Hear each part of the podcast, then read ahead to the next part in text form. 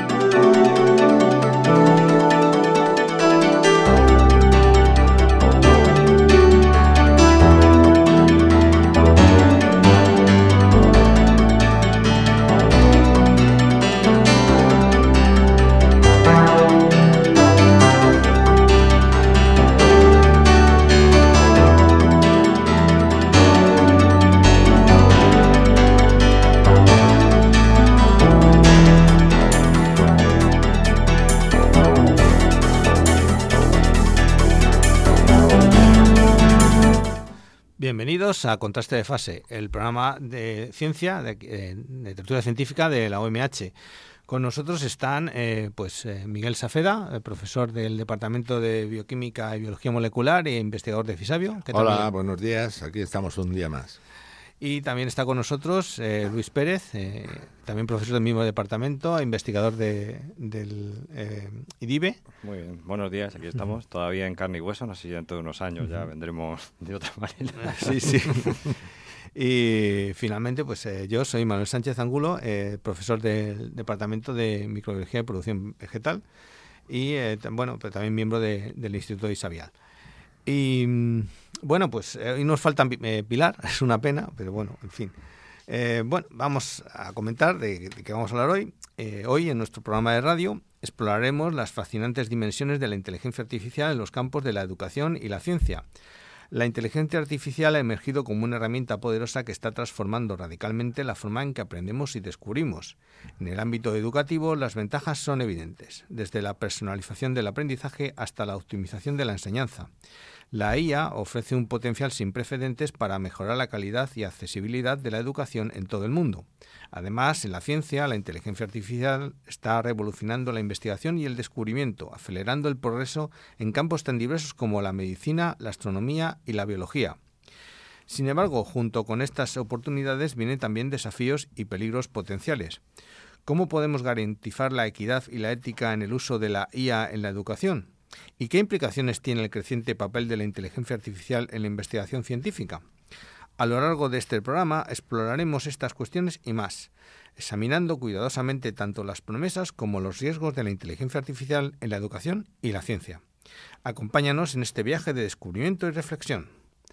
Bueno, este párrafo de 200 palabras que acabo de leer está generado por una inteligencia artificial a la cual simplemente le dije, créame una introducción para el programa. no está, no está nada mal, ¿eh? Está, Sí, no, está conseguido. Está Sí, sí, o sea, realmente, mmm, vamos, es, eh, estas cosas cuando, las pruebas es cuando realmente dices el, el, gran potencial que tiene, porque, a ver, un texto como esto no significa que no lo podamos hacer cualquiera de nosotros, pero mmm, tardaríamos a lo mejor en hacerlo, no sé, media hora, así más o menos, ¿no? Sí. O sea, pensar las, las frases, Sí, tal, escribirlas, tal. Luego revisarlo y luego Sí. pulirlo, sí, se te va más de media hora. Sí, Eh, sí. en- Esto, nada, 10 segundos. O sea, que fue decirle lo que llamamos los prompts, ahora comentaremos eso, decirle, ah, eh, genérame una introducción en la cual mm, vamos a hablar de la inteligencia artificial y sus aplicaciones en educación y ciencia. Y tanto sus mm, eh, grandes, eh, su potencial como sus peligros. O sea, mm, la verdad es que lo, lo Hombre, el, peligro es obvio. Si eso te lo hace en 10 segundos y tú tardas media hora, pues la posibilidad, si tuvieras un empleador que tuviera que decidir entre que, tiene, que te lo hace en 10 segundos y que te tarda media hora, pues ah, ah, tendría sus dudas, ¿no?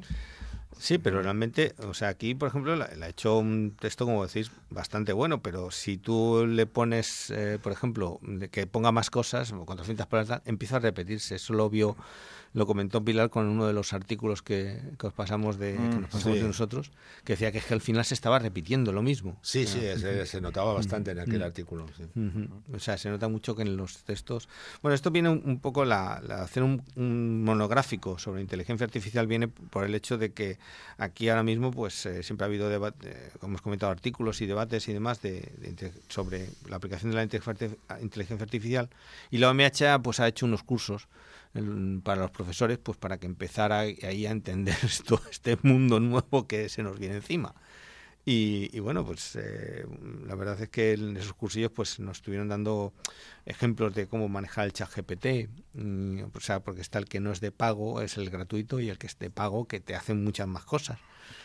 Y bueno, ahí nos estuvieron comentando pues lo de la, los prompts, eh, la palabra inglesa de instrucción, por decirlo así. Eh, bueno, pues eh, tú- ya has visto alguna cosa, ¿no? Sí, Luis? sí, es como, como decirle al, al programa eh, eh, cómo tiene que generar el texto, dándole unas guías. ¿eh? Por ejemplo, aquí la, la longitud del, la longitud del texto, o en el qué tono tiene que hacerlo, se puede también eh, decir como incluso para, para qué destinatario sería el texto, incluso por rango de edad, para, sí, sí. para infantil o para más, más sencillo, más eso. Y, y eso, y es, es en base a una serie de instrucciones. Lo que no Mm. recuerdo ya es si eh, en, en la aplicación esta que está disponible, las instrucciones se pueden poner tanto en español Sí, o en en inglés. inglés. En inglés también se también puede en poner. Y, Tú le entonces, puedes- y entonces te genera el texto en Esto inglés. es en inglés, perfecto. Ah, Además, perfecto. simplemente le tienes que decir, eh, puedes decirle, ahora, a partir de ahora te voy a dar instrucciones en inglés. O se lo puedes decir incluso en inglés directamente. From now I will write you in English. Y te lo hace en inglés Perfecto. en... Bueno, yo voy a confesar, eh, uno, un artículo reciente que he publicado, el inglés me lo revisó un- una inteligencia artificial. Una, hay una serie de, O sea, no está, no está solo ChatGPT, hay muchas más inteligencias artificiales que están especializadas, por decirlo así. Y hay una que es el, el Lingüe, que, que está especializada, está también el Grammarly, están especializadas en el inglés. Entonces, Bueno, pero eso no es problema. El que te revise el, el Mm. idioma Mm. está bien. Sí, no, El no, problema está es si- genial. el problema es si le has dado los prompts para que te escriba el artículo. Sí, sí, no, no. Sería- Sí, entonces eh, pero, pero realmente, o sea, tú le pones el artículo, o sea, tú imagínate que escribes un texto en inglés sí. y entonces tú te das cuenta, en fin, que los modismos que tú utilizas no son los más correctos. O sea, lo lees y dices, es que no, no suena inglés, ¿no? Y entonces coges y le dices, improve the English language of this test. Eh, o the English in American style of this. Y, y- y te lo hace en nada, o sea, te lo, te lo mejora. Y entonces te, se nota que te lo mejora. Sí, sí. Lo que pasa es que también vuelves a notar lo de las repeticiones, ¿no? O sea, a el veces... texto es lo suficientemente largo. Mm. eh, Y, te- y muchas veces utiliza verbos que dices, este verbo, ¿por qué lo utiliza? O sea, que a lo mejor es la forma correcta, pero te lo. No sé. O sea, lo- que lo vuelves a repasar tú Sí, después. sí, luego lo vuelves a repasar porque también se nota, si no, que, que es inteligencia artificial. Pero, joder, es que uf, te quita un montón de trabajo. Eso, eso. Y eso es un poco lo que queríamos comentar aquí, cómo, cómo se está utilizando, pues, eh, dentro de lo que sabemos de, pues eso, de, por ejemplo, en la generación de nuevos fármacos. En la, Eh, Ahí sí que tiene, creo que tiene una importancia mm, Porque es que realmente. Ay, si es que no sé, me oigo raro. Sí, tenemos que acercarnos un poco más al micrófono. Sí, sí. Eh, ahí sí que, porque realmente cómo se descubrían los fármacos antes, o sea, se- teníamos que probar eh, los diferentes compuestos, ¿no? Tanto químicos o, o que provenían de fuentes naturales y tal, y probarlos en el laboratorio y buscar aquellos, aquellos que tuvieran efecto. Sin embargo, luego se mejoró cuando empe- se empezó a hacer pues el, el modelado molecular de los posibles dianas y, y se pudo hacer una especie de screening virtual, ¿no? Pero yo creo que ahora con, con la inteligencia artificial es que no solamente es a la hora de descubrir nuevos fármacos, sino a la hora de reposicionar algunos que ya se utilizaban para otras cosas y que ahora puedes eh, volver a ver que se pueden utilizar para que nuevos, di- nuevas dianas terapéuticas. Yo creo que en ese campo es donde realmente va a tener mucho impacto. Sí, por lo visto es que es muy buena en cuanto a revisión, de, o, o- o suficientemente buena en cuanto a revisión de la literatura, como Mm. para que tú le acotas un- una determinada enfermedad o tal, y, te, y de esa revisión de la literatura te saca un texto escrito de manera sencilla donde te puede poner las dianas posibles Las para posibles. nuevos fármacos. Eh, Es una cosa que me deja... Sí, Y es el utilizar también lo- el, el Big Data, ¿no? Sí, bueno, lo manejo de, de tablas inmensas. O sea, yo me acuerdo en el cursillo este, no sé, era con la de pago, pero le metías una tabla de datos, ¿no? Y entonces simplemente le metías la tabla de datos con lo, que son los diferentes ítems de la tabla y decía, me parece que me has metido una tabla de datos sobre la correlación entre eh, fumadores, eh, peso y prevalencia del cáncer de pulmón y, en ningún sitio mm, ¿sabes? habías dado la instrucción. eh, como tal no le había simplemente eran los datos o sea pero ya mm. simplemente esta mm, inteligencia eh, simplemente viendo las, las cosas decía esto me parece que me está metiendo esto qué quieres que haga con esto entonces tú le decías pues pues ahora quiero que me veas una si hay una correlación entre edad o sexo o en fin y además te lo hacía nada o sea era una cosa la verdad impresionaba o sea, la rapidez sobre todo es lo que más siempre... Pero ojo, no olvidemos, eh, somos nosotros realmente los que todavía tenemos que decirle a la maquinita, oye, hazlo de esta forma, porque si, no... Hay que mm, guiarla, claro, no mm. sabe qué hacer bien con esa mm. información. Ya, pero eso, el analizar es toda esa información, porque, por ejemplo, no sé, tienes los datos de expresión génica diferencial, digamos, en respuesta a diferentes tratamientos o en diferentes tipos de tumores, ¿no? Y luego tienes, pues, que los genes que varían ahí, mm. pues hay otros investigadores, pues a lo mejor que han conseguido hacer knockout de esos genes para ver relaciones causa-efecto mm. en otro momento. Y por otro lado hay información en la literatura de gente que ha tratado o tiene inhibidores posibles de esos de esos dianas que tú no conoces y tal. Toda esa información está ahí, pero ponte a buscarla tú. Mm. a buscarla tú y a, engarzarla de una manera racional como para... Bueno, y ojo, ponte a buscarla tú con ordenadores. Que, que, claro, que ahora mismo... Ni, siquiera con el ordenador, eh, ponte a buscarla y a integrarla. Y si de repente tienes una, una herramienta que te integra esos resultados y al final te da algo coherente que tú lo ves y dices, mira, esto realmente eh, mm. lo que tengo, esta es la posible diana o este es, es el, el punto donde tengo que incidir y eh, tengo estos posibles fármacos, o, pues creo mm. que es bastante importante.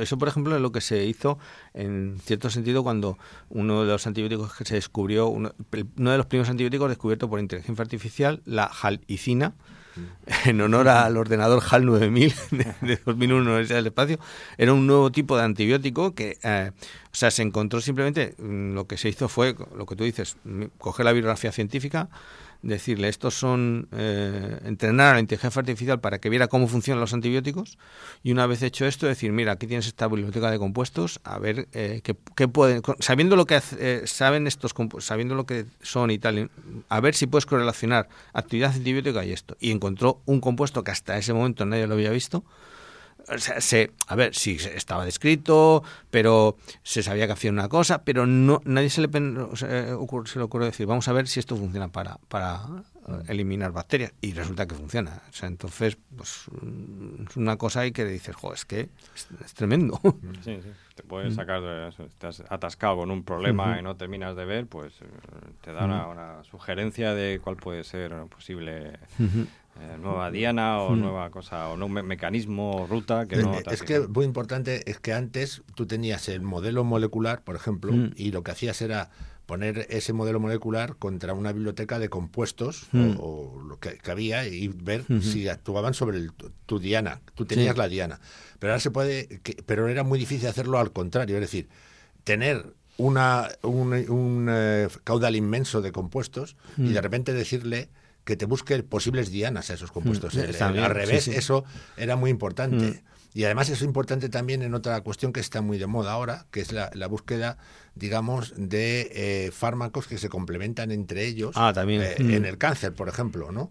Eh, y, eso relacionarlo con la expresión génica que hay en cada paciente, la medicina personalizada. Entonces eso ahí es donde yo creo que va a ser un importante no, es que yo antes justo de venir para acá os he comentado, ojo, es que ha salido uno diciendo cómo había que posicionar al paciente para que los nanorobots anti, eh, que le iban a poner para luchar contra un tumor pues eh, fueran más efectivos. O sea, ya está, es decir, no le pones, no tienes que ponerlo tumbado, la administración, sino como tienes que tienes que poner un poco tumbado, no sé qué, no sé cuánto, porque va a ser mejor, porque va a llegar mejor el fármaco. dices, es que eso nunca se me habría ocurrido. Yo creo que a ningún médico se le hubiera ocurrido decir, es que la posición del paciente también influye. Hombre, hubieran terminado por descubrirlo. Sí, pero mucho más tiempo. Pero, mucho más tiempo. Y muchos más pacientes que hubieran estado en riesgo. Sí, sí, sí. No, es que cada vez, como dice aquí en un artículo este de El arte de la inteligencia artificial en el descubrimiento de fármacos, eh, lo que dice es que va, va a permitir una medicina mucho más personalizada. o sea, eh, con el tiempo, o sea, con el tiempo. Todavía esto tiene que, o sea, bueno, a ver, esto es eh, optimismo que hay y que veremos si efectivamente, pues, en fin, esto se se puede concreta, se concreta, ya veremos. Mm, ¿Comentamos algo más de, esto o pasamos al...? Pasamos, Sí, porque o sea, no solamente esto lo que va a permitir es el encontrar estos fármacos, sino lo que he comentado antes, escribir mm, bastante bien los artículos, por decirlo así. O sea, también está, eh, lo que dice aquí, está transformando el, el campo de la, de la edición. O sea, de la publicación. Pero si te pasas, puedes encontrarte con la figura que no ah, bueno, el otro día. Porque es que esto ha sido esta semana. O sea, eh, resulta que una, una revista el Frontiers in, Cellular Development, creo que ha sido, pues había aceptado un artículo científico sobre espermatogénesis en ratón, pero es que parece ser, mm, o sea, se, ha publicado el se publicó el artículo y a las 48 horas fue retirado, porque es que eh, eh, la gente empezó a ver que aquello había sido generado por inteligencia artificial, pero no solo el texto, es que también las imágenes. El, contenido. El contenido de las imágenes, y dices, pero bueno, vamos a ver, o sea, ¿cómo demonios ha pasado esto? Todo el mundo se pensaba, ¿cómo demonios ha pasado al editor? Y no solo al editor, sino los, revisores. ¿Quién ha revisado eso para que esto llegue a publicarse? Eh, tenemos que explicar. Cuando tú mandas un artículo científico a una revista, pasa una persona que eh, se llama el editor, que lo que hace es mirar el resumen, ¿no? del artículo y entonces decide si ese, ese artículo puede ser susceptible de publicación en su revista. Pero para antes de eso lo que tiene que hacer es mandarlo a unos revisores, la revisión por pares, que se manda nuevamente a dos. Eh, lo tienen que revisar y decir pues si hay alguna falla alguna cosa, si hay algún comentario si hay que, para mejorarlo y tal. Y claro, mm, tú ves la figura 1 simplemente del artículo que sale una especie de rata con un pene gigantesco. Una graciosa rata. el pene es más grande que la rata, o sea, y además sale de la figura. Es una cosa sí, porque iba de espermatogénesis o algo así, entonces para que se viera. Claro, la, la inteligencia artificial ahí no sabía mucho de anatomía, no, digamos. No, no, no. O sea, una cosa y, bueno, y luego las figuras de dentro de las rutas bioquímicas de activación de efectores y todo esto es que no tenían ni, super repetitiva, súper repetitiva no tenía ni pies ni cabeza, una cosa. Este es un caso un poco extremo. Pero sí que es verdad que en lo que mucha gente coincide que va a ayudar eh, la inteligencia artificial es aquellos eh, autores no de habla inglesa, que lo comentabas tú antes, eh, a, escribir los artículos. Porque claro, se supone que los experimentos lo tienes que hacer en tu laboratorio. Luego ya es, la escritura del paper donde entra en juego la, inteligencia artificial y eh, ayudarte también en la revisión de la bibliografía, te puede ayudar. Eh, sí, mucho.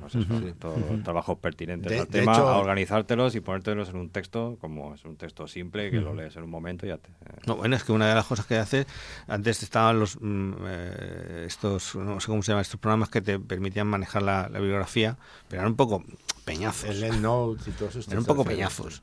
Y esto no, este directamente le pones los artículos, vas pegando y le dices, mmm, pómelo en formato no sé qué, no sé cuántos. Y te lo hace. Dos patadas. Sí. ahora yo acabo de mandar un artículo y, ya te preguntan si mm. has utilizado inteligencia artificial en, el proceso de... Ah, bueno, yo cuando lo utilicé lo dije. O sea, sí, no, ya, pero es que ya, te lo preguntan directamente de la revista, ¿no? Para... Es lógico. O sea, yo, yo lo dije cuando mandé mi artículo, dije, he utilizado la inteligencia artificial para eh, corregir mi inglés porque yo no soy en English speaker, native English speaker, y dije, oiga, mire, que es que yo en inglés, pues, ¿qué quiere que le diga? Y un servicio de traducción, pues, cuesta una pasta. O sea, que... O sea que entonces ahí es una ventaja. Lo siento por los traductores. No, no, no lo pusiste de coautor, ¿no? Como hizo aquel en su Ah, sí, sí. sí, porque todavía realmente la inteligencia artificial lo que hace es generar, no crear. Eso te lo, te lo dicen... Te lo dicen mucho los cursillos estos. ¿Hasta qué punto es una herramienta hasta qué mm. punto...? Eh, por ahora es una herramienta. Es una herramienta bastante potente, pero eh, bueno, pues, o sea, mm, es como decir a la gente que no utiliza calculadoras. O sea, ahora hay que enseñar a la gente también a hacer las sumas, las restas, las multiplicaciones Luego después que va, luego va a ser más fácil con la maquinita, sí, pero por lo menos el fundamento mm, tiene que estar ahí. Bueno, quizás lo hablemos ahora cuando hablemos de sus implicaciones ah, en docencia universitaria, eh, hasta dónde pueden llegar estas, estas herramientas. Eh, habrá que poner la prueba porque si se van mejorando y se van haciendo más potentes, eh, una cosa que se puede aprobar es que la inteligencia artificial, por ejemplo, dirija un TFG tú le dices, mira, eh, nombre de estos Mm. tres virus y tengo estos extractos, ¿qué TFG se puede hacer con esto? No es y a lo mejor idea. va ella y te, las- te lo sugiere. O sea que Pues no es mala idea. un estudiante dirigido por inteligencia artificial. Hombre, yo eso no lo veo, ¿eh? Yo ser, ser antiguo, pero yo eso no lo veo mucho, ¿eh? Yo creo que tú tienes que dirigir a tus Ah, estudiantes. tú, tú espérate a ChatGPT 5.0 y Sí, sí. Sí, pero el problema de el problema de la inteligencia artificial es que puede aprender No, está, eh, y puede mm, incluso podría llegar a desarrollar nuevas inteligencias artificiales más potentes. mm, eso es la teoría. En la teoría, pues eso, claro, si llega ese momento, pues a lo mejor puede prescindir de ti. No, no, eso es más de una vez se ha pensado en eso. de- algunos están teorizando ya sobre eso, de si algún día podrían sustituir. de- vamos, aquí, de, o sea, lo viene en el, eh, un artículo en Science que dice, lo voy a traducir el título. La inteligencia artificial está transformando cómo se hace la ciencia. Eh, la educación en ciencia debe reflejar ese cambio.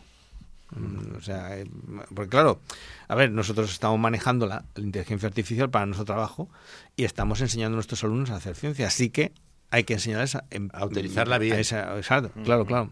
No, una de las cosas que se comentamos es que precisamente mm, iba a ser más frecuente el, el, eh, evaluar a los alumnos de manera oral, no por escrito.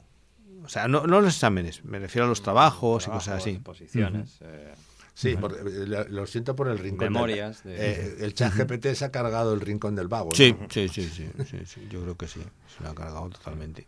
De todas formas, el sentido este de que es una herramienta, efectivamente, pues eh, con esta ChatGPT puedes generar un texto y bueno, pues nosotros los investigadores, como somos por ejemplo, uno en, en cáncer, en virología, en microbiología, somos, tenemos suficiente conocimiento para luego ese texto revisarlo, pulirlo, Mm. corregirlo y ver dónde fallos. Claro. Ujú. Pero ya a nivel de estudiante, el estudiante no va a tener esa capacidad, va a aceptar lo que le genere el chat GPT, sobre todo cuando sea cada vez más potente, sin, sin tampoco, sin ni mirarlo, vamos, yo Mm. creo, porque claro, es tan rápido eso. Entonces, claro, eh, una herramienta es más algo que te ayuda a hacer algo, no que te lo hace.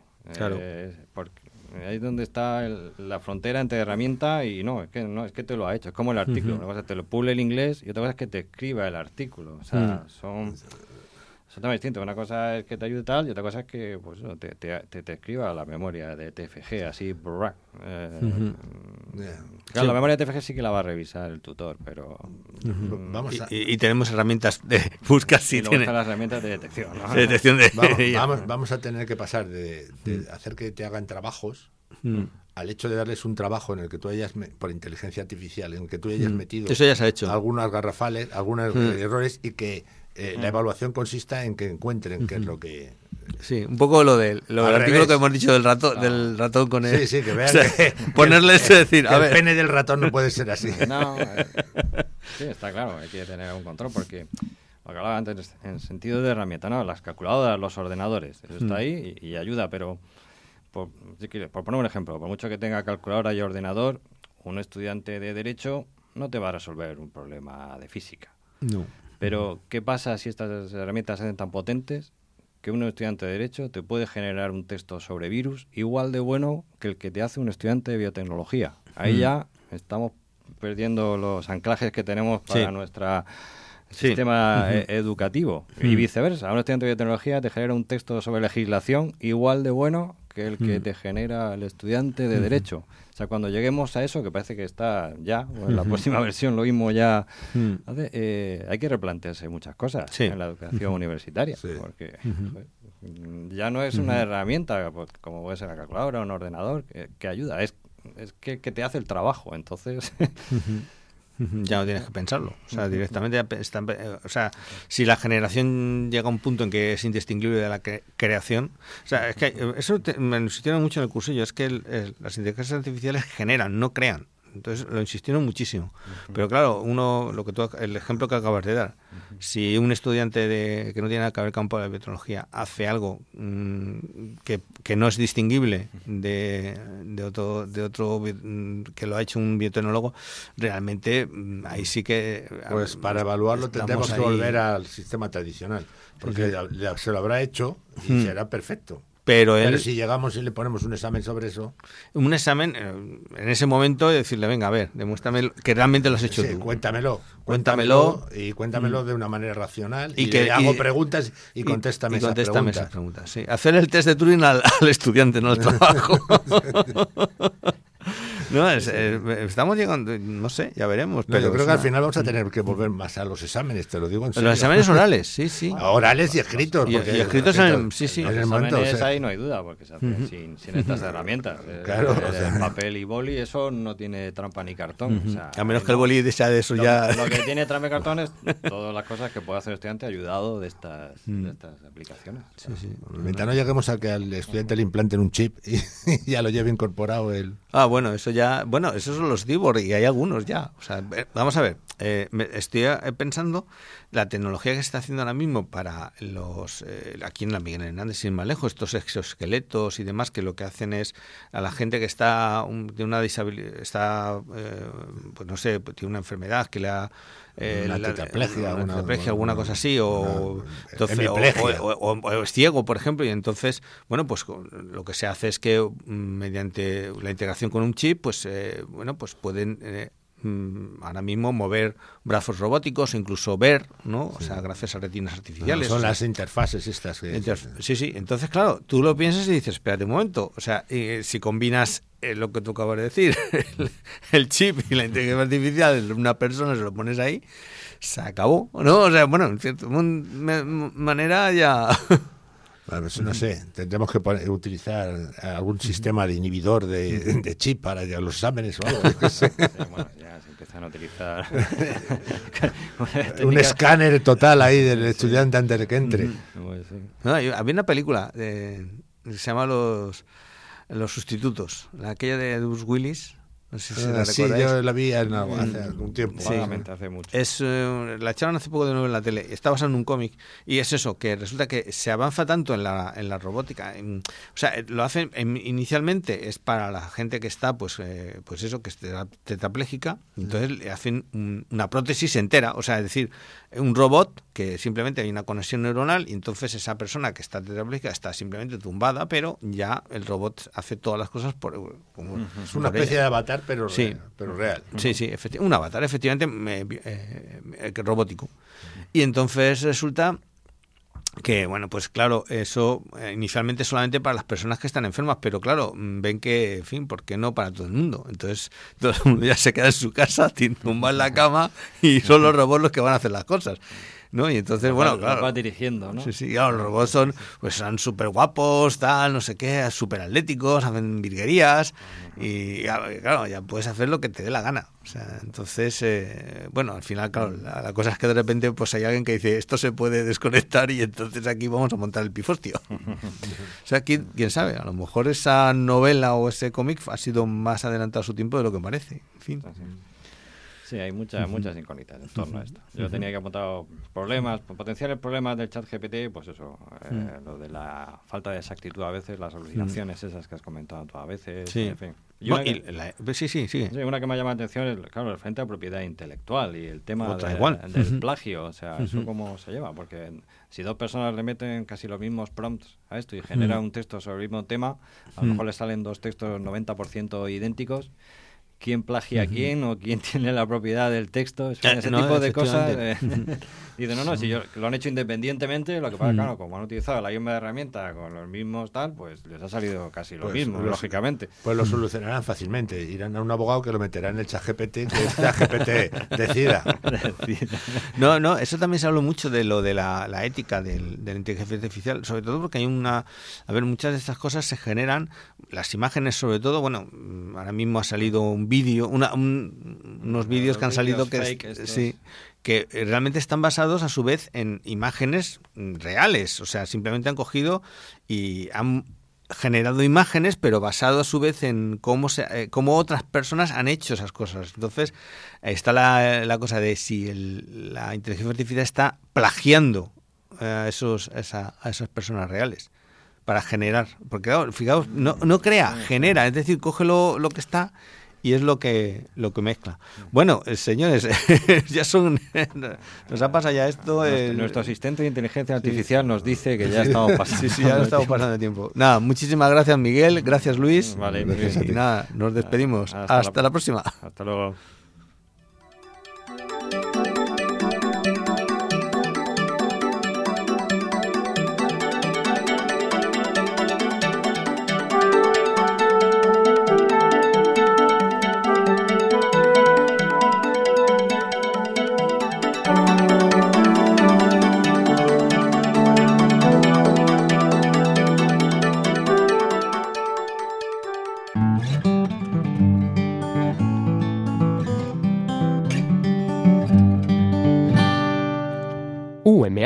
Podcast, el campus sonoro de la Universidad Miguel Hernández.